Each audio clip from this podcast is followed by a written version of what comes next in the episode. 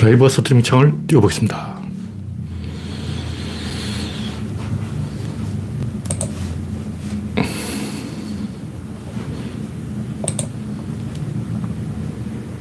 음성을 테스트하겠습니다. 카나드라 모사.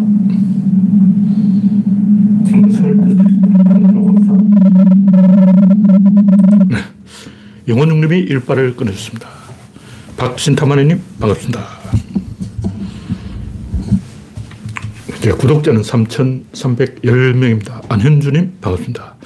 오늘은 1월 30일, 아, 1월이 이제 하루 남았군요.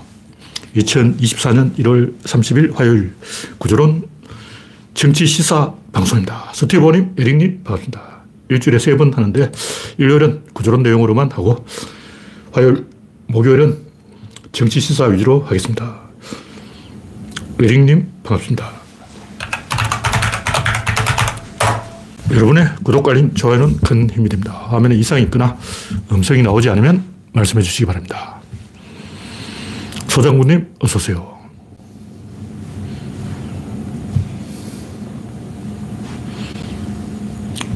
네. 별 이상이 없군요.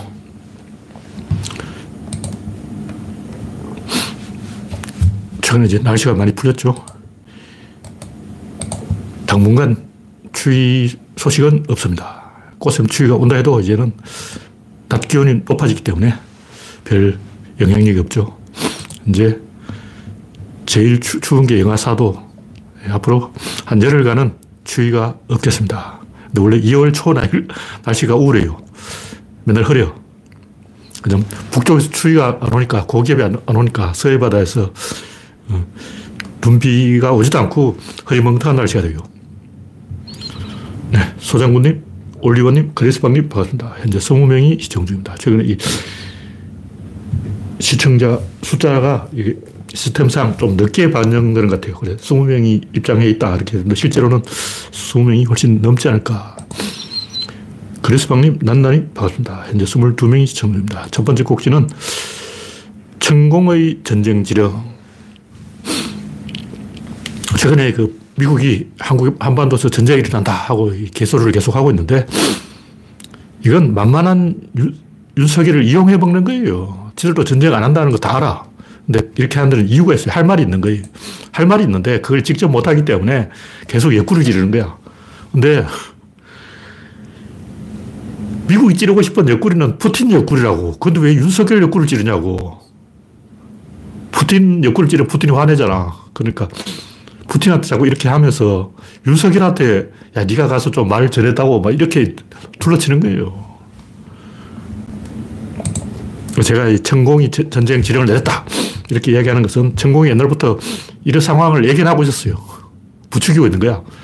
천공이 한국인들은 갈 때까지 가봐야 정신 차린다. 전쟁이 터져야 단결한다. 이런 말을 하는 이유는 뭐냐면 천공 생각에 전쟁이 날 것 같아. 이왕 날 것 같으면 내가 미리 그 알고 있었던 것처럼 하자. 이런 생각이에요. 다시 말해서 천공이 뭔가 애지력이 있어서 또는 뭐 윤석열한테 영향력이 있어서 그런 게 아니고 천공이 봐도 윤석열은 최악이야 최악. 천공이 봐도 윤석열은 아닌 거야. 저 인간 이용해 먹자. 저 인간이 왠지 사고 칠 것 같으니까 내가 전쟁 난다고 이렇게 큰 소리 쳐가지고 이게 맞을 확률은 100분의 1인데 윤석열이면 확률이 10분의 1로 뛰는 거야. 와, 10배 남는 작세, 10배. 그러니까 천공 같은 사이비는 예언을 100개에서 1개 맞춰도 성공이에요. 그 우리 같은 사람은 하나 틀려도 아, 망신이다 그러는데 천공은 하나만 맞춰도 대박이야. 허경영. 허경영도 하나 맞췄다고 좋아하고 있죠. 아기가 태어나면 1억씩 줘야 된다. 허경영. 하나 맞췄어. 그러니까 하나만 맞추면 돼, 얘들은. 거짓말 100번 해도 괜찮아. 그러니까 윤석열을 이용해 먹는 거죠. 천공도 이용해 먹고, 바이든도 이용해 먹고, 푸틴도 이용해 먹고, 김정은도 이용해 먹고, 기시다도 이용해 먹고, 시진핑도 이용해 먹고, 동네 북인 거예요. 지금 모든 사람이 윤석열을 이용하고 있어. 윤석열을 귀사대를 때리면서, 야, 푸틴한테 내 말 전해줘. 니 빨리 휴전 제한해. 휴전 제한을 엄밀히 뒷구멍으로 하기 위해서 정면으로 면전에서 어, 미국을 찾아와가지고 죄송합니다. 바이든 형님 전쟁 좀 그만두게 어, 젤렌스키를 설득해 주십시오. 이렇게 어, 휴전 제안을 노골적으로 하라고. 그게 미국의 속셈이. 그래서 한반도 전쟁이 일어난다는 것은 이스라엘이 지금 휴전하려고 그래요. 그러면 푸틴이 제2전선을 또 열어야 돼. 그럼 한반도에서 전선 하나를 열어버린 거야. 그럼 제2의 연평해전이 일어나는 거야. 그래서 한반도 삼바탕 붙어서 한국 주가가 폭락하고 한국 정치가 망하고 한국 경제가 빠꾸하고 그러면 너들이 미국이 이제 전, 예산을 아끼는데 한국이야 거지 되든 말든 무슨 상관이야. 미국이 돈 벌 건데 이런 생각을 하고 있는 거예요. 다시 말해서 바이든과 푸틴이 휴전 제안을 서로 네가 먼저 해라. 계속 옆구리를 찌르는데 어, 도구가 막대기가 있어야 돼요. 그 막대기가 윤석열이야. 윤석열을 막대기로 이용해서 푸틴 옆구리를 찌르고 있는 거예요. 푸틴도 한국에 얼음장을 놨죠.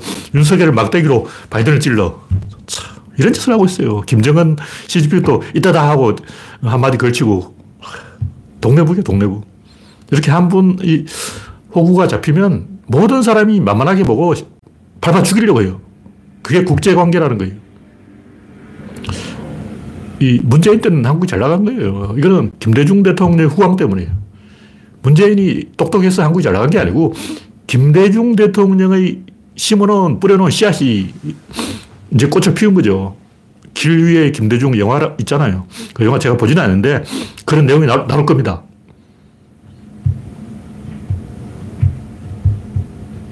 네. 소장군님, 올리오님, 그레이스방님, 난나님, 우선님, 박신타마님 반갑습니다. 현재 40명이 시청 중입니다. 전공은 윤석열을 만만하게 보고 이용해 먹으려고 저런 짓을 하는 거예요. 얼마나 만만하게 보였으면 저렇게 갖고 놀겠냐고. 완전히 공기돌 아냐. 윤석열을 갖고 놀아, 전공이.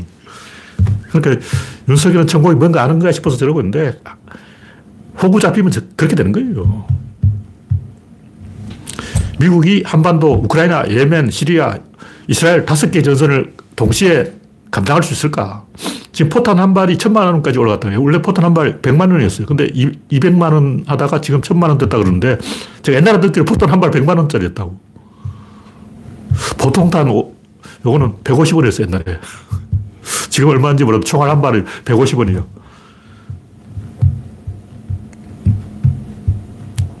가만 생각해보니까 윤석열이 하는 모든 결정 배후에 전, 천공이 있는 것 같아요. 그리고 그 이면에는 지식에 대한 혐오가 있어요. 윤석열은 지식인이 아니야. 명문대는 나왔지만 아버지 백으로 간 거고 콤플렉스가 있는 거예요. 김건희도 마찬가지고 이 지식인에 대한 혐오 대표적으로 박정희 하냐 대한민국의 지식인이라는 지식인은 씨를 말렸어요. 그래서 한국의 대학 교수가 미국에 가서 접시닥했어. 그 대표적인 피해자가 윤희상, 천상병 이런 사람이죠. 뭐 송두율 이런 사람도 있고 그 당시에 베를린에 유학했던 사람 거의 전부, 거의 전부, 거의 전부 간첩으로 찍혔어. 베를린에 유학했다면 그건 바로 간첩인 거예요. 아무 이유 없어. 그냥 간첩이야. 이런 짓을 한 사람이 누구냐? 주원장 아니야.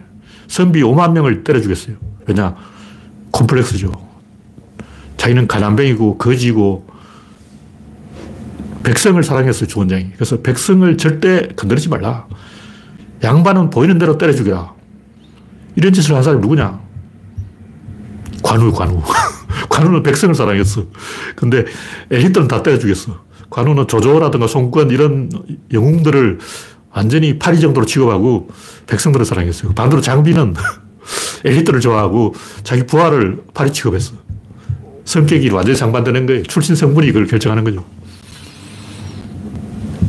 윤석열은 지식 혐오증에 걸려서 과학 예산을 다 깎아버리고 과학자들 실업자로 만들어서 모든 천재 지식인들을 외국으로 쫓아버리고 박정희가 그런 짓을 했기 때문에 한국에서 노벨상은 씨가 말랐다. 일본에서 노벨상을 많이 받는 이유가 있어요. 일본이 왜 노벨상을 쓰러 가냐. 규종 문화가 있어요. 규종은 자존심 있는 거야. 규종은 의사 이런 거 안 해. 창피, 의사는 중인이라 중인. 서울대 의대 나와봤자 중인이야. 규종이 체면이 있지. 어떻게 중인을 하겠냐고. 그래서 기껏 서울대 나와가지고 성형외과 하고 한국은 천재들이 성형외과 하잖아. 성형수술 기술은 세계 최고요. 성형수술 잘한다고 노벨상 주겠냐고. 천재들이 검사하고 천재들이 육사하고 우리 때는 머리 좋으면 다 육사를 가야 되는 거였어요. 공부 잘한다. 육사가. 학교에서 교장이 시켜요.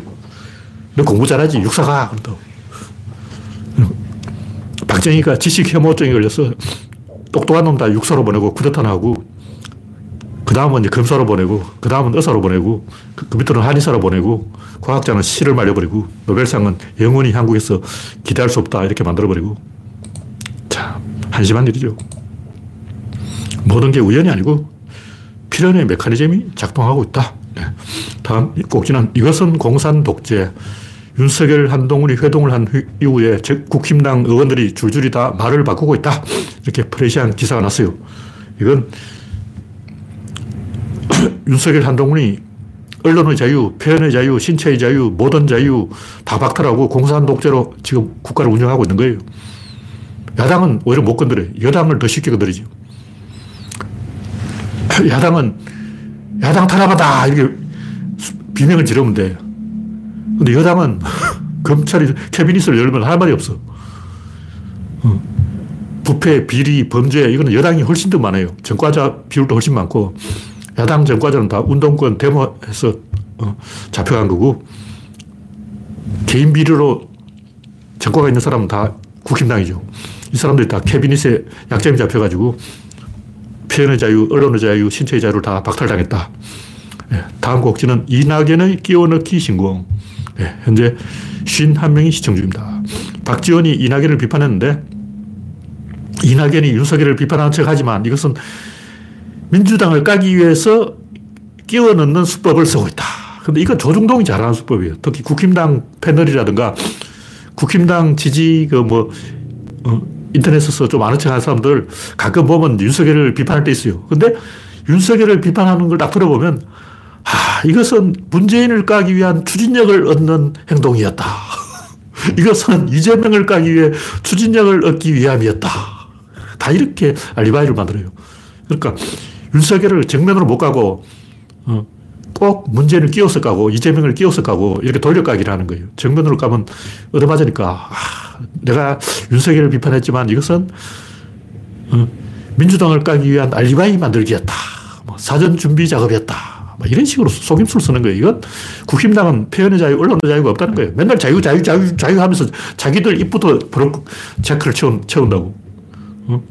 자기들 입에 자크를 채우고 무슨 자유를 떠드냐고. 진중권도 표현의 자유가 없어요. 진중권 말하는 거 봐. 김건희 눈밖에 날 말은 절대로 안 해. 왜냐? 김, 진중권은 언론의 자유, 표현의 자유, 신체의 자유가 없는 거예요. 자발적으로 자유를 헌납한 사람이야. 하여튼 정치 초단 이낙연이 꼼수를, 저질 꼼수를 쓰다가 박지원한테 틀렸는데 이렇게 이제 계속 틀리면 국민들이 이거 다 알아요. 아, 윤석열 까는 것은 이재명을 까기 위한 사전 준비 작업이다. 들키는 거죠. 네. 방금 미희님 반갑습니다. 프란치스코님 반갑습니다. 다음 곡지는 차범근의 조국 탄원서. 아, 이것도 제가 또 이제 감동의 도가니였죠. 왜냐하면 제가 볼 때 이 글을 누가 썼는지 잘 모르겠는데 오은미가 아닐까. 이게 저희 강력한 추측이에요, 추측. 물론 차범근하고 은미는 한 통속이지만 부부니까 일심동체죠. 근데 옛날부터 그때 굿데이였을 거야, 아마. 지금은 없어졌는데 굿데이라고 스포츠 신문이 있었는데, 아, 굿데이가 아닐 수도 있어요. 일간 스포츠인지도 몰라. 제가 까먹었기 때문에 일간 스포츠 아니면 굿데이인데 차범근이 그 칼럼을 연재했어요.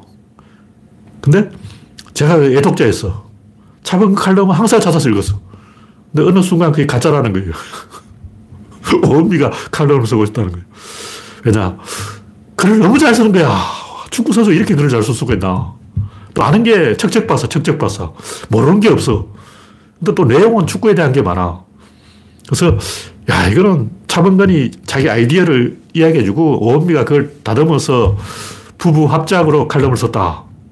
그래서 이번에 이 조국 탄원서도 그 인터뷰하고 뭐 그런 것도 이거는 차범 것도 물론 생각이 있지만 부부는 뭐 다 같으니까 오은미가 뒤에서 차범근 옆구리를 찔른 게 아닐까 이렇게 추측을 하는데 아니냐 다를까 오은미가 그 정경심 책을 세 권이나 썼어요. 자랑을 했는데 뭐 개인적으로 친분이 있는지 없는지는 잘 모르겠지만 차범근하고 조국은 전혀 뭐 관계가 없겠죠. 차범근이 뭐 정치를 할 것 같지도 않고 그런 사람이 음, 이렇게 바른 말을 한 것은 용기 있는 행동이죠. 지금 대한민국은 아비가 자식을 고발하고 자식이 아비를 고발하는 폐륜 국가가 되어버렸어요. 폐륜 국가. 음. 가족을 신문하는 게 뭐냐. 아버지한테 자식의 죄를 말하라. 자식한테 아버지 죄를 털어놔라. 이게 나라가 망했다는 확실한 증거예요. 이 정도까지 가면 그 나라는 망한 나라야. 이 이상 갈 수가 있냐고. 지옥도 이제 이 정도는 아니야. 이미 지옥의 끝을 넘어갔어, 이거는. 대한민국은 이 시간 이후로 국가가 아니에요. 세계 어느 나라에 아버지한테 자식을 고발하라 그러고 자식한테 아버지를 고발하고 이거 우리가 초등학교 3학년 때 방공교과서에서 배운 거 아니야. 북한에 가면 아비가 자식을 고발하고 자식이 아비를 고발한다고 누가 북한에. 근데 실제로 박정희 때 제자가 선생님을 고발했어요. 여학생이 자기 담임 선생을 고발해버렸어. 이게 바로 공산 독재라고. 이 나라가 망한 거예요. 이 나라 아니야. 그런 나라는 지구상에 존재할 가치가 없어. 이런 야만이 인간이 아니야. 짐승이야, 그는. 아무리 이 막가파 집단이라도 조폭도 이렇게 안 해요. 어? 조폭도 옛날에 그 일수 돈을 받으러 와가지고 어, 집에 눌러 앉아가지고 가장을 망신을 준단 말이에요. 근데 그 법으로 금지됐어요, 지금. 지금 조폭도 일수 돈을 받으러 와도 어, 아비한테 자식 빚을 대신 갚아라. 자식한테 아비 빚을 대신 갚아라. 이렇게 협박을 못하게 돼 있어요.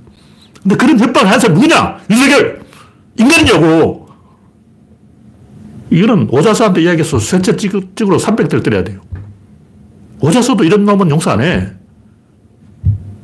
어떻게 아비가 자식을 고발하고 자식이 아비를 고발하고 그런 지옥이 펼쳐지냐고. 대한민국에 백주 대낮에 이게 나라냐고. 이거 5만 년 전에 나, 망한 나라야. 이건 나라도 아니에요.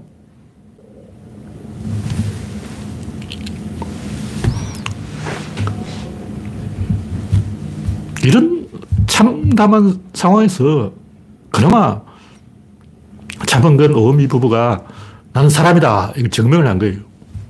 침묵하고 있는 다수는 뭐냐? 사람이 아니에요. 그 표현의 자유, 언론의 자유, 신체의 자유, 양심의 자유를 자기 스스로 반납한 놈들은 인간이 아니야. 자유가 있으니까 인간이지. 자유가 없는 게 어떻게 인간이냐고. 자기 스스로 입을 딱 닫아버린 거예요. 입에다 오바로크를 쳐버렸어. 그 사람 누구냐? 진중권.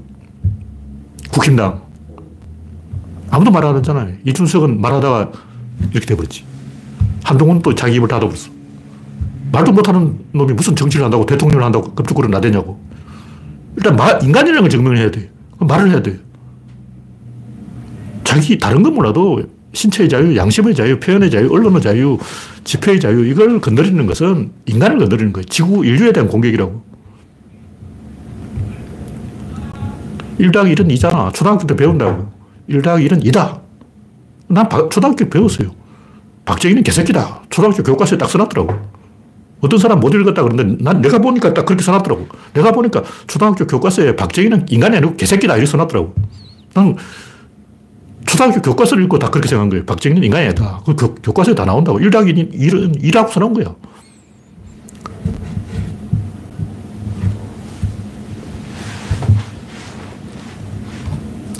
다음 곡지는 예뻐지고 싶다는 거짓말. 제가 뭘 항상 하는 이야기인데 위하여는 거짓말이에요. 위하여. 어하여는 진실이고 위하여는 거짓말이에요. 근데 이것도 내가 초등학교 3학년 때, 4학년 때 생각하는데 딱 봐도 아니잖아. 위하여라는 거는 원인을 잘 모를 때 결과를 원인으로 돌려치는 거예요. 근데 여성들에게 물어본다고 왜 화장을 하냐 그러면 뭐 여러 가지 대답할 수 있겠죠. 뭐 자기 만족을 위해서, 남자한테 잘 보이기 위해서, 예뻐지고 싶어서. 다 거짓말이에요. 그럼 그렇게 대답하라고 뭐라고 대답하냐고. 왜 화장을 하냐 물어보면 대답을 해야 될 거 아니야.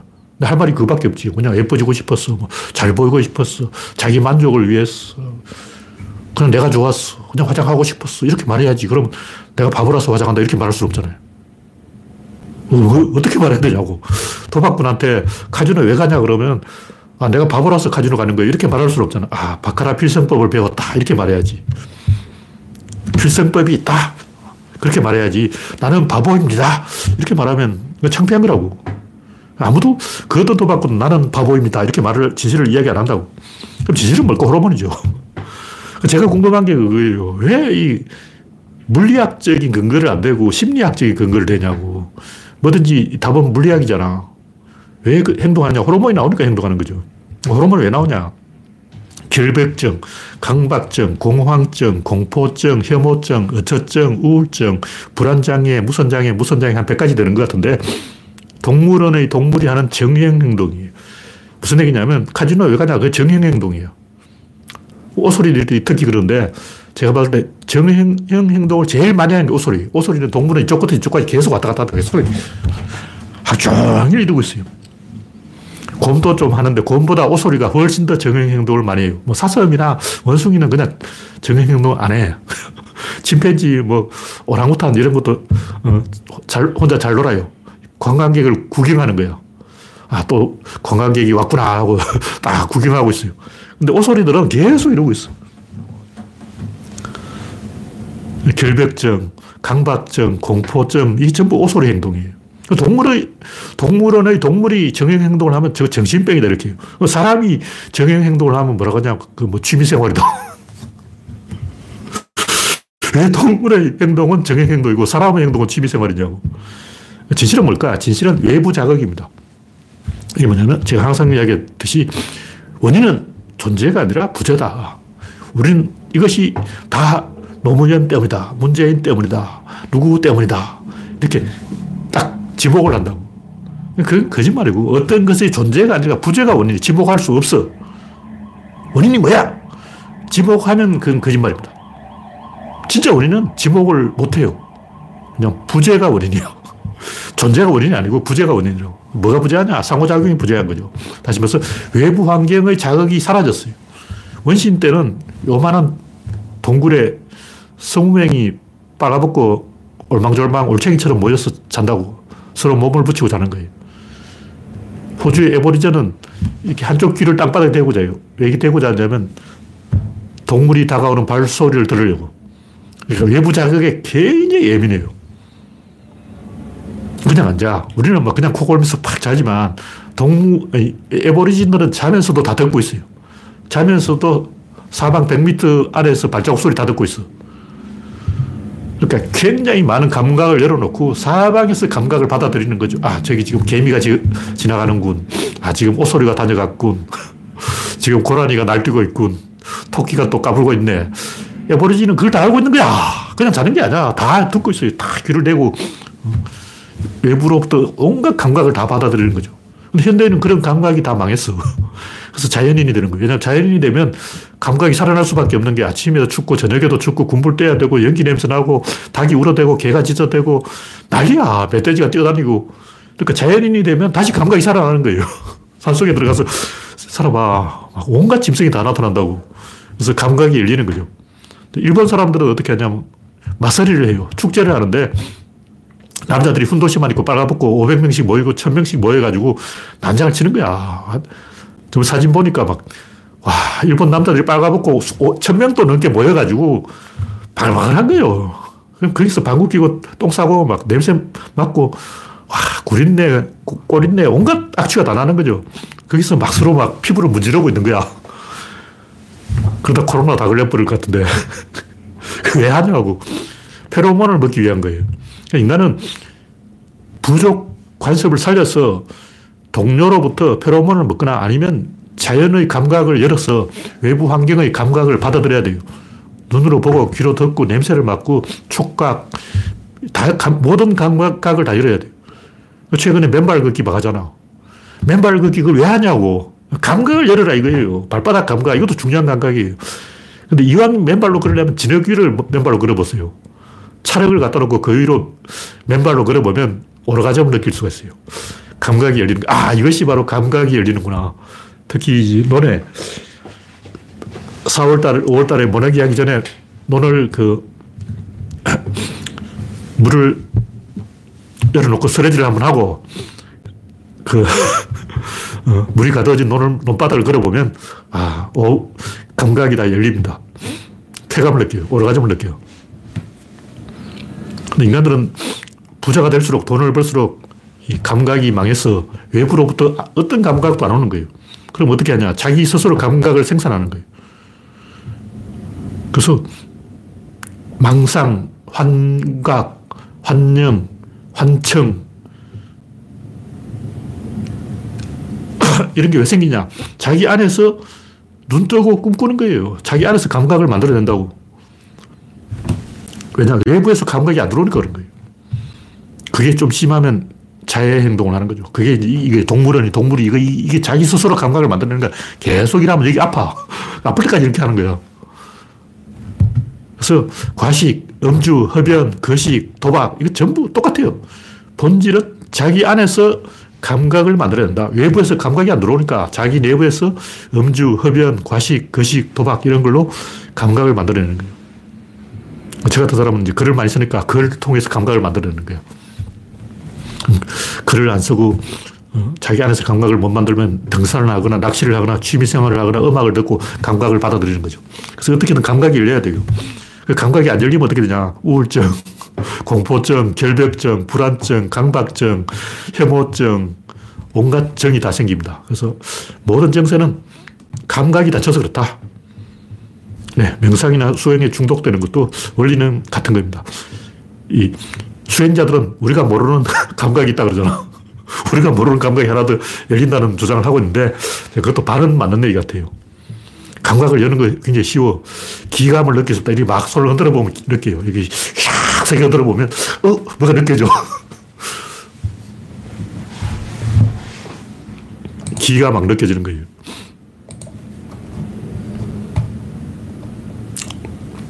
네, 다음 곡지는 아는 사람 임용한. 임용한이라는 사람이 그 유튜브를 하고 있는가 본데 이 사람이 역사학자인가 봐요. 근데 제가 옛날부터 우리나라 역대 임금들 중에 가장 이 저평가된 사람이 선조고 가장 고평가된 사람이 광해군이다. 이런 얘기를 했는데 임용한 박사가 아, 제가 평소에 하던 이야기와 똑같은 이야기를 했다. 그래서 이 양반은 좀 아는 사람이다. 그런 얘기죠. 저 책은 읽은 사람이에요. 이 얘기는 뭐냐. 우리나라 사람들이 99.9%는 책 한 줄도 안 읽고 아는 책이에요. 책을 읽어보고 이야기하라고, 제, 발 예를 들면, 제갈량에 대해서 이야기하자. 그럼 삼국지를 읽어봤냐고. 안 읽어봤잖아. 삼국지 연인은 소설이에요. 그 삼국지 읽어보면 제갈량은 단 일성도 한 적이 없어. 일단 제갈량은 무신이 아니고 문신이에요. 그 행정가고 총리죠. 그 자본주의를 만든 사람이에요. 중국에서 최초로 경제활동을 해서 총나라를 경제성장을 이끈 사람이에요. 근데 소설에는 제갈량이 엄청난 군사 천재로 되어 있어요. 그럼 진짜 제갈량이 군사 천재니까 읽어보라고. 한 번도 못 이겼어. 굳이 말하면 이제 맹획의 7종 7금 그것을 제갈량의 승리로 볼 수도 있는데 그거는 마속의 승리, 마속. 그 아이디어를 낸 사람한테 어, 권리가 있는 거야. 특허권이 있어. 저작권이 있어. 그러니까 마속이 아이디어를 냈기 때문에 그것은 마속의 승리다. 그럼 마속은 최소한 1속은 1승을 한 거야. 그러니까 7종 7금은 마속의 1승이고 제갈량은 전패, 전패, 전패 장군의 전패 장군. 굳이 말하면 전투는 몇 번 이겼어요. 근데 그 전투는 안 쳐주는 거고. 왜냐하면 제갈량은 전투 지휘관이 아니야. 전쟁 지휘까지 전투 지휘하는 사람이 아니에요. 제갈량 직업이 전투를 지휘하는 사람이 아니야. 물론 전투를 지휘할 수도 있는데 장군이 참모 역할, 부하 역할, 뭐 소대장 역할 했다는 건 자랑이 아니죠. 참모 총장은 전쟁을 지휘해야지 전투를 뛰는 게 아니다. 그러니까 이런 식으로 다 읽어보지도 않고 개소를 하는 거예요. 그러니까 선조 임금이나 광해군에 대해서 아는 척을 하려면 제발 한 줄이라도 읽어보라고. 예를 들면 몽고하고 고려는 처음에는 형제 관계였어요. 근데 몽고가 위, 아버지가 되어버렸어. 그 다음에 주인이 되고 노예가 되어버렸어. 계속 몽고가 위로 올라가고 고려는 밟, 밟히는 거죠. 그 처음에는 고려하고 몽고가 이게 수평적으로 손을 잡았다고. 그럼 뭐해? 밟혀버리는데. 오래 안 가요. 그 청나라하고 조선이 우리는 형제가 되자. 일줄도 안 갑니다. 바로 호구 잡히는 거예요. 한번 약점을 모이면 지옥 끝까지 밀립니다. 이게 역사예요. 그게 안 믿어지면 세계사를 읽어보세요. 청나라하고 형제의 관계가 되면 형제가 된다. 이렇게 생각하는 초딩들은 역사책을, 세계사를 한 줄도 안 읽어본 놈이에요. 그런 놈은 역사를 논할 자격이 없어. 그리고 임용환 이 양반이 이야기했듯이 선조는 축구로 말하면 한 50골 넣고 한 자살골 한 서너 골 넣은 사람이에요. 선조는 일단 조선시대 유명한 신화의 반이 선조시대의 인물이에요. 선조시대 이전에 인물이 없었어. 그럼 세종대왕 때 뭐 유명한 신화 있나? 없습니다. 세종 혼자 북치고 장구치고 다 한 거예요. 근데 조선시대 인물의 반은 선조 때 인물이에요. 왜냐하면 과거 제도가 돌아갈 때 그때밖에 없어서. 그 이전은 일반 시민들이 과거를 안 봤어요. 왜냐하면 조선이 선비의 나라라는 게 안전해졌어. 왜냐? 선비라는 게 뭐냐고. 고려 귀족이에요. 원래 고려 귀족이 조선 선비지. 막 시골에서 갑자기 오늘부터 나는 선비야. 아, 나 과거를 볼 거야. 이런 거 상상을 못 해요. 아무나 막 과거 시험 치면 합격시켜주는 게 아니고 성균관을 나와야 합격을 시켜줘요. 그러니까 지방에서 막 급축된다고 해서 과거 합격해가지고 막 배설하는 게 아니라고. 성균관 유생이 아니면 절대 그 벼슬을 안 주는 거예요. 근데 누구나 벼슬을 할 수 있는 시대는 선조 때 잠깐 그뿐이었어요. 그 태계, 뭐 율곡 이런 사람이 어, 날고 기는 어, 그런 시대가 딱 잠시 있었던 거예요. 조선왕조 500년 동안 시스템이 돌아간 건 아주 짧은 선조 때 딱 한 번밖에 없어. 그리고 이순신을 발탁한 사람이 누구냐? 선조 아니에요. 그 이전에 성자총통을 만든 사람이 누구냐? 선, 선조 아니에요. 그 전에 일본에 통신사를 보낸 사람이 누구냐? 선조 아니에요. 그 이순신한테 정권을 줬어요. 그러니까 보급을 해야 되는데 식량을 어디서 가져오냐고. 이순신이 물고기 잡고 소금을 굽고 직접 돈벌이를 했어요. 그 권한을 누가 줬냐? 선조가 준 거예요. 원래 그런 거 없어. 어병이 일어나죠. 어병 왜 일어날까? 선조가 지시해서 어병이 일어나는 거예요. 원래 전 세계 어느 나라에도 어병이 안 일어납니다. 왜냐하면 어병이 일어났다 그게 역적이에요. 어병이 안 일어나는 이유는 원래 어병은 일어나면 안 되는 거예요. 그 없어. 그런 얘는 동서고금을 막, 일단 뭐, 잔다르크가 어병을 일으켜서 영국군을 물리쳤다. 그런 거 없어요. 왜 영국은 프랑스에 100년이나 틀린데도 잔다르크가 어병을 일으키지 않았을까? 원래 어병이란 없는 거야. 왜 우리나라, 우리나라에만 특별히 어병이 있냐고.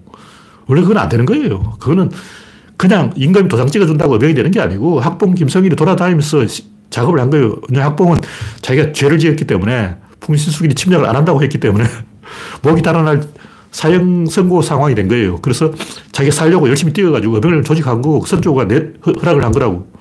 그 이순신한테 권한을 다 준 것도 선조라고. 그리고 명나라하고 명나라 군대를 데려온 것도 선조라고. 그리고 이런 것은 아 그건 유성룡 힘을 썼다 그러고 막 그러지만 유성룡은 징비록에 자기 자랑해 놓은 거예요. 왕을 보고 판단하는 거지 명나라 왕이 황제가 어, 유성룡을 보고 판단하겠냐고. 그것도 왕의 공으로 돌려야 됩니다. 근데 우리나라 사람들은 사대주의 식민사관에 빠져가지고 조선과 중국이 친하면 안 된다.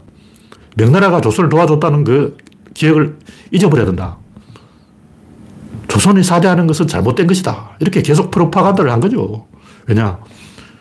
일본 임진왜란을 왜 이렇게 써요? 사대를 하고 싶은데 방해하니까 사대하려고 한 거야. 일본이 사대하려고 임진왜란 일으킨 거는 잘했어요. 조선이 사대한 것은 저 멍청한 놈 이런다고. 그리고 명나라가 망하고 난 다음에 또 사대를 하는 거야. 근데 그걸 막 비난해. 망한 나라에 사대해야지. 살아있는 청나라에 사대해야 되냐? 청나라가 조선 여자 50만 명을 뺏어갔어요. 막 사대한다고 여자를 다 갖다 바쳐. 자기 마누라도 갖다 바쳐버려? 존재하지 않는 나라에 사대하는 건 괜찮았죠. 왜 우리가 이 명나라에 사대를 열심히 했냐면 조공무역을 하기 위해서 그런 거예요. 원래 조공무역은 3년에 한 번씩 하는 건데 우리 1년에 3번. 왜냐? 일본이 그 당시 명나라하고 외교 관계가 없었어요. 일본은 사대를 하고 싶어도 조선이 딱 막아서 못하게 하는 거예요. 그래서 윤관이 어, 고려가 강동 육주를 그란에 뺐을 때 아, 우리가 그란에 사대를 하고 싶어도 여진 쪽 놈들이 방해하니까 길이 없다. 그러니까 그란이 강동 육주를 네가 먹으라 하고 고려한테 줬, 줬잖아. 근데 일본이 우리가 명나라에 사대하고 싶은데 조선이 딱 막고 있어서 사대를 못하고 있다. 제발 사대를 하게 해달라. 전쟁 일으킨 거예요. 왜냐? 그 당시 일본하고 명나라의 무역을 독점한 게 조선이었어요. 조선 초기에 조선이 잘 살았어. 왜냐하면 일본 사람들이 명나라하고 무역을 못하기 때문에 반드시 조선을 거쳐야 되는 거예요. 그리고 조선 사람이 일본에 가서 물건을 사서 명나라에 넘기는 거죠. 직접 무역을 못하고 반드시 조선을 거쳐야 돼. 그래서 조선은 엄청나게 꿀 빨고 그 덕분에 어, 1년에 세 번 사신을 보내겠다. 그래서 국경무역으로 또 이제 우리가 사실을 보내면 저쪽에서 또 답례를 보, 내야 되기 때문에 이걸 세번 보낸다는 여섯 번 온다는 거예요. 그, 러면 왔다 갔다 여섯 번 해버리면 이건 난리가 나버리는 거예요. 그러니까 조선이 이 중개무역으로 엄청나게 돈을 벌었기 때문에 사들을 하는 거죠. 왜냐하면 돈 챙기려고 그래요. 돈 챙기려고.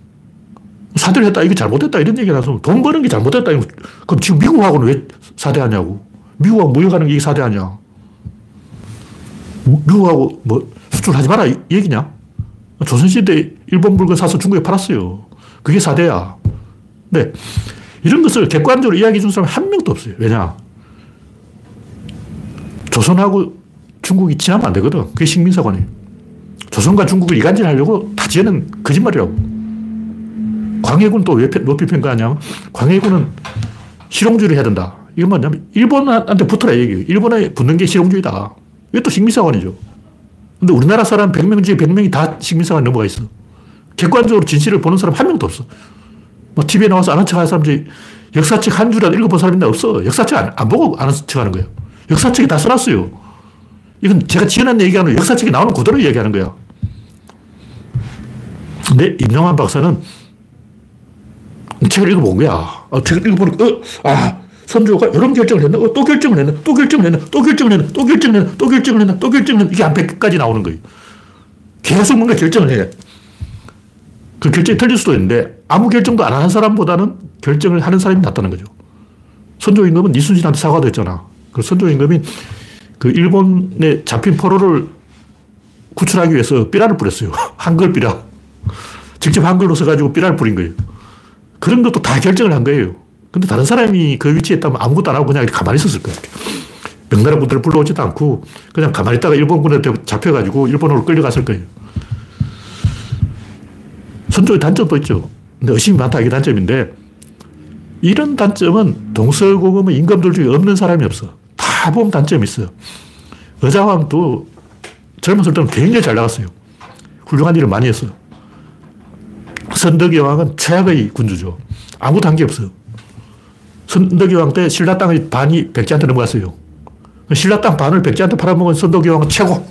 선덕이 왕 최고. 왜냐면 신라 땅은 백제 다 줬어. 신라 거차 합쳐 다 같이 가. 와, 선덕이 왕 최고야. 왜냐면 자기 나라 땅을 다 퍼줘버린 거야. 이런 훌륭한 임금이 어디냐. 이게 우리나라 역사라고.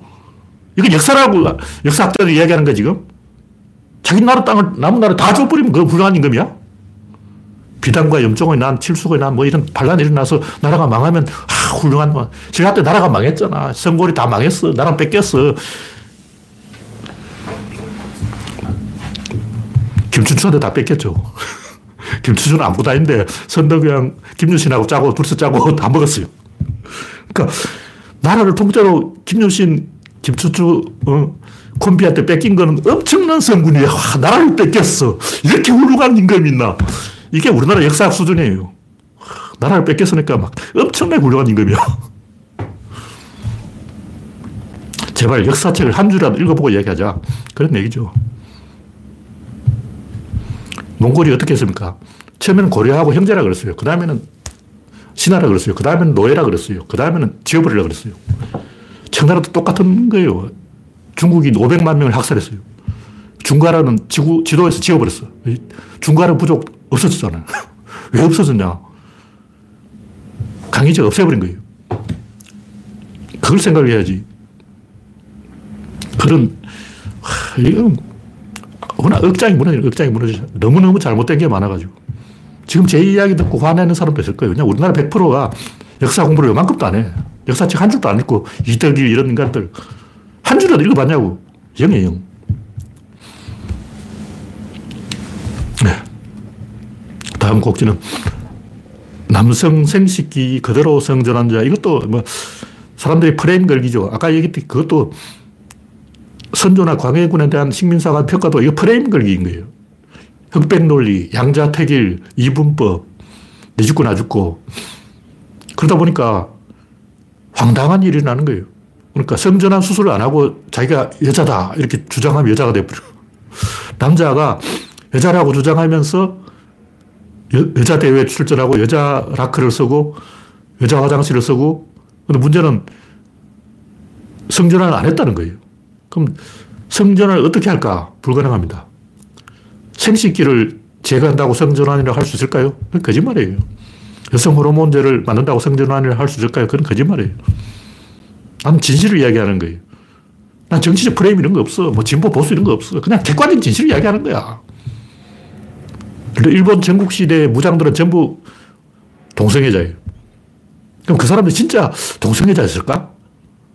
토요토미는 아니에요. 왜냐면 토요토미는 평민 출신이야. 동성애는 귀족들이 하는 거예요. 귀족들은 남자가 남자하고 섹스하지 여자하고 섹스 안 해. 남자가 말이야. 남자인데 어떻게 창피하게 여, 자하고 섹스를 할 수 있냐. 와, 남자가 쪽팔리게 어떻게 여자하고 막 침대에서 뒹굴고 물고 빨고 그런 걸 할 수 있냐. 상상도 할 수 없는 일이지. 우리는 남자는 남자하고 해야지. 뭐 이런 생각을 갖고 있다고. 근데 여기서 중요한 것은 귀족들은 다 그렇다는 거예요. 그 토요토미가 안 한 것은 평민이라서 안 한 거지. 토요토미도 귀족 출신이었다면 100% 남자하고 했어. 그럼 그 사람들이 호모냐, 게이냐, 동성애자냐, 뭐냐고. 왜 남자가 남자하고 섹스할까? 왜 그것도 평민은 안 하고 귀족만 그렇게 할까? 이걸 이야기하는 거죠. 누구든 마음만 먹으면 여자가 여자를 보고 성적 흥분을 느낄 수도 있고 남자도 남자를 보고 성적 흥분을 느낄 수 있고 그거는 본인의 마음먹기에 달린 거예요. 우리는 학습을 받았기 때문에 남자가 여자, 남자한테 성적 매력을 느끼면 그건 좀 이상하다. 그렇게 생각을 하고 있기 때문에 그런 거고 교도소는 또 안 그렇죠. 교도소도 여자가 없다. 그럼 너 여자야. 너 오늘부터 여자야. 남자하고 섹스를 하는 거예요. 정확하게 말해서 이 남자는 남자하고 경기하고 여자는 여자하고 경기하고 트랜스젠더 트랜스젠더하고 경기하고 이렇게 맞죠. 그럼 트랜스젠더가 손해잖아. 왜냐면 트랜스젠더 경기 종목이 없어. 이제 올림픽 경기도 세 걸로 나눠야 돼. 남자, 여자, 트랜스젠더, 어. 남자 트랜스젠더, 여자 트랜스젠더 이렇게 네 종목으로 나눠야 돼. 와, 골치 아파. 이건 어쩔 수 없는 거예요. 이건 전형적인 프레임 걸기, 이분법적 사고, 이항 대립, 양자택일, 억지 논리라는 거죠. 이것, 이 문제를 합리적으로 해결하는 방법은 없습니다. 지금 네 가지로 이제, 어, 그러고 있는 거예요. 그냥 호르몬 주사만 받고. 근데 제가 봤을 때 과학적으로 봐서 그 어떤 사람을 남자로 정확하게 규정하는 방법은 없습니다. 그거 없어요. 대충 때려 맞추는 방법이 있는 거예요. 이 사람은 100% 남자다. 이 사람은 90% 남자다. 이 사람은 80% 남자다. 이 사람은 70% 남자다. 이 사람은 50% 남자다. 이런 거는 가능해. 근데 정확하게 남자, 여자 딱 칸을 가르는 것은 불가능할 뿐만 아니라 성전환 수술을 한다고 해도 불가능해요. 왜 그러냐. 특히 아프리카 사람들은 남성 호르몬이 굉장히 많이 나와요. 여성인데 남성 호르몬이 많아. 그리고 남성 호르몬이 남성한테만 있는 게 아니에요. 남성 호르몬이 남성에게만 있다. 이 자체가 틀려버린 생각이야. 그렇기 때문에 특히 아프리카 흑인들은 여성이라도 남성 호르몬이 많이 나오기 때문에 이걸 가지고 따지는 것은 아무 의미가 없다. 그리고 여기 이 성전환 수술 안 하고 여성 호르몬 주사 맞는 사람도 마찬가지예요. 그 사람은 남성 호르몬도 나오고 여성 호르몬도 나오는 거야. 이제 여성 호르몬 주사를 맞았으니까 나는 여성 호르몬만 나온다. 이건 거짓말입니다. 둘 다 나오는 거예요. 인간이 원래 그렇게 만들어진 동물이기 때문에 이건 어쩔 수 없습니다. 네. 다음 꼭지는 주체의 사상. 제가 옛날부터 여러 번 얘기했지만, 이 구조론의 사상은 긍정주의, 능동주의, 진보주의, 보편주의인데, 이걸 한마디로 압축하면 주체의 사상이다. 뭐냐? 주체가 뭐냐? 이 칼이 있으면 칼자루가 있고 칼날이 있는데 여기를 잡으면 권리가 있고 여기 잡으면 이건 못 되는 거야. 이거 잡으면 안 된다고. 여기 잡으면 선택을 해야 돼. 그러니까 제가 선택이냐 결정이냐 이런 얘기를 했는데 이제 조금 용어를 바꿔서 선택이냐 조절이냐. 여기를 잡으면 조절을 할 수가 있어요. 팍 세게 찌를 수도 있고 살짝 찌를 수도 있다. 여기 잡으면 손 찔려서 조절을 못 해. 갑이 있고 을이 있는데 갑은 조절을 할 수 있고 을은 조절을 할 수 없다. 그 얘기를 하는 거죠. 그래서 선택하는 사람이 되면 안 돼요. 근데 우리는 자꾸 선택을 하려고 그래요. 선과 악, 선을 선택하라. 진보와 보수, 진보를 선택하라. 민주당과 국힘당, 민주당을 선택하라. 자꾸 선택을 이야기하는데 선택을 하는 게 아니고 조절을 하는 거예요. 근데 둘, 이쪽은 조절할 수 있는데 이쪽은 조절할 수 없어. 그 얘기를 하는 거죠. 우리는 힘은 힘이 있다. 우리는 힘에서, 힘 앞에서 감탄한다. 힘은 매력이 있다. 왜 힘이 좋은 거냐? 힘은 조절할 수 있다. 그런 얘기죠. 일단 활을 쏜다면 우리는 그냥 활을 쏜다. 근데 일단 정렬을 해야 돼. 정렬. 뭐냐면 궁수, 활몸, 활시위, 화살, 관역 이 다섯 개를 딱 정렬을 시켜야 돼. 궁수가 맨 앞에 있고 그다음 활몸, 그다음에 활시위, 그다음 화살, 맨 끝에 관역이 있는 거예요. 이걸 일직선 딱 봐야 돼. 그다음에 화살이 날아가는 거죠. 정렬이 원인에 앞서다. 정렬이 원인은 뭐냐? 화살 딱 놓은 거예요. 활시위를 딱 요건 정렬이고 딱 놓는 게 원인이라고. 시를 딱 놓는 게 원인이에요. 그러니까 정렬 다음에 원인인 거예요. 우리는 그냥 원인과 결과 두 개만 아는데 사실은 정렬, 원인, 결과 이렇게 봐야 된다. 정렬이 뭐냐? 그냥 다 꺼내는 거야. 예를 들면 내가 도박꾼인데 설계를 하자. 상대방 돈을 따기 전에 돈을 따는 건 나중이에요. 일단 판돈을 다 끌어내야 돼. 집 팔고, 논 팔고, 밥 팔고, 마누라 팔고 다 팔게 만들어서 저 사람이 가진 돈을 전부 도박판 위로 끌어내는 거예요. 그게 뭐 제일 먼저 하는 작업이. 그 다음에는 이렇게 50도 50으로 대칭을 시켜야 돼요. 그 다음에는 얘 하나가 이겨야 돼. 예를 들면 월드컵을 한다. 일단 선수단이 입장하는 거야. 경기장에 들어와. 경기장에 다 들어와야 돼. 공도 들어오고, 어. 야구 배트도 들어오고, 글러브도 들어오고, 경기장에 들어올 수 있는 것은 다 경기장에 끌고 들어온다. 이게 이제 닫힌 개라는 거죠. 일단 닫힌 계가 있어야 되고, 그 다음 밸런스가 있어야 되고, 그 다음 지렛대가 있어야 되고, 그 다음에 변화가 있는 거예요. 닫힌 계라는 것은 활과 화살과 과녁과 궁수와 활몸과 활시 이거 다 전부 끌어내는 것이 닫힌 계다. 두 번째는 밸런스. 밸런스라는 것은 딱 이게 50 대 50으로 활몸이 미는 힘이 50, 이거 당기는 힘이 50, 이 50 대 50이 돼야 돼요. 힘은 많고 당기는 힘은 적다 이러면 이 말이 안 되는 거죠. 그럼 그런 건 불성립이야. 많이 밀면 많이 당겨야 돼요. 이 둘은 같을 수밖에 없어. 50도 50이 딱 되는 거예요. 대칭이 딱 돼. 평등해야 돼. 모든 의사결정하기 전에는 평등을 해야 돼요. 들면 축구를 한다. 그러면 이기는 팀이든 지는 팀이든 시합 딱 땡 시작하기 전에는 평등하게 시작해야지. 처음부터 어, 한국팀은 지고, 지, 지고 시작한다. 사우디는 이기고 시작한다. 이건 아니지. 왜냐하면 카타르는 사실상 사우디 속국이라고 보면 돼요. 카타르는 사우디야. 그래서 객관적으로 봐도 지금 사우디가 유리한 상황이에요. 그 다음에 어느 한쪽이 이기는 것으로 의사결정이 일어난다. 그래서 첫째, 다친 게, 두 번째, 밸런스, 세 번째, 지렛대. 여기서 의사결정이 일어나는 거예요. 그 다음에 전달. 이거는 마지막에는 전시.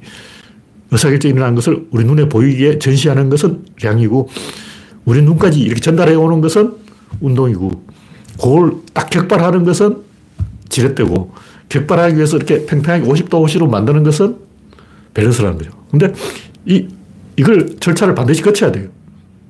무슨 얘기냐면, 의사결정이라는 것은 힘을 하나에 몰아주는 것인데, 연동시키는 것인데, 연동시키기 전에 대칭시켜야 된다. 정렬, 대칭, 연동 이렇게 가는 거예요. 그래서 화살에다가 활을 몸의 힘, 활시의 힘, 100% 힘을 실으려면 반드시 이 50도 50을 딱 대칭되다가 팍 이렇게 어, 양쪽을 딱 이렇게 팽팽하게 한 다음에 이렇게 해야 돼요.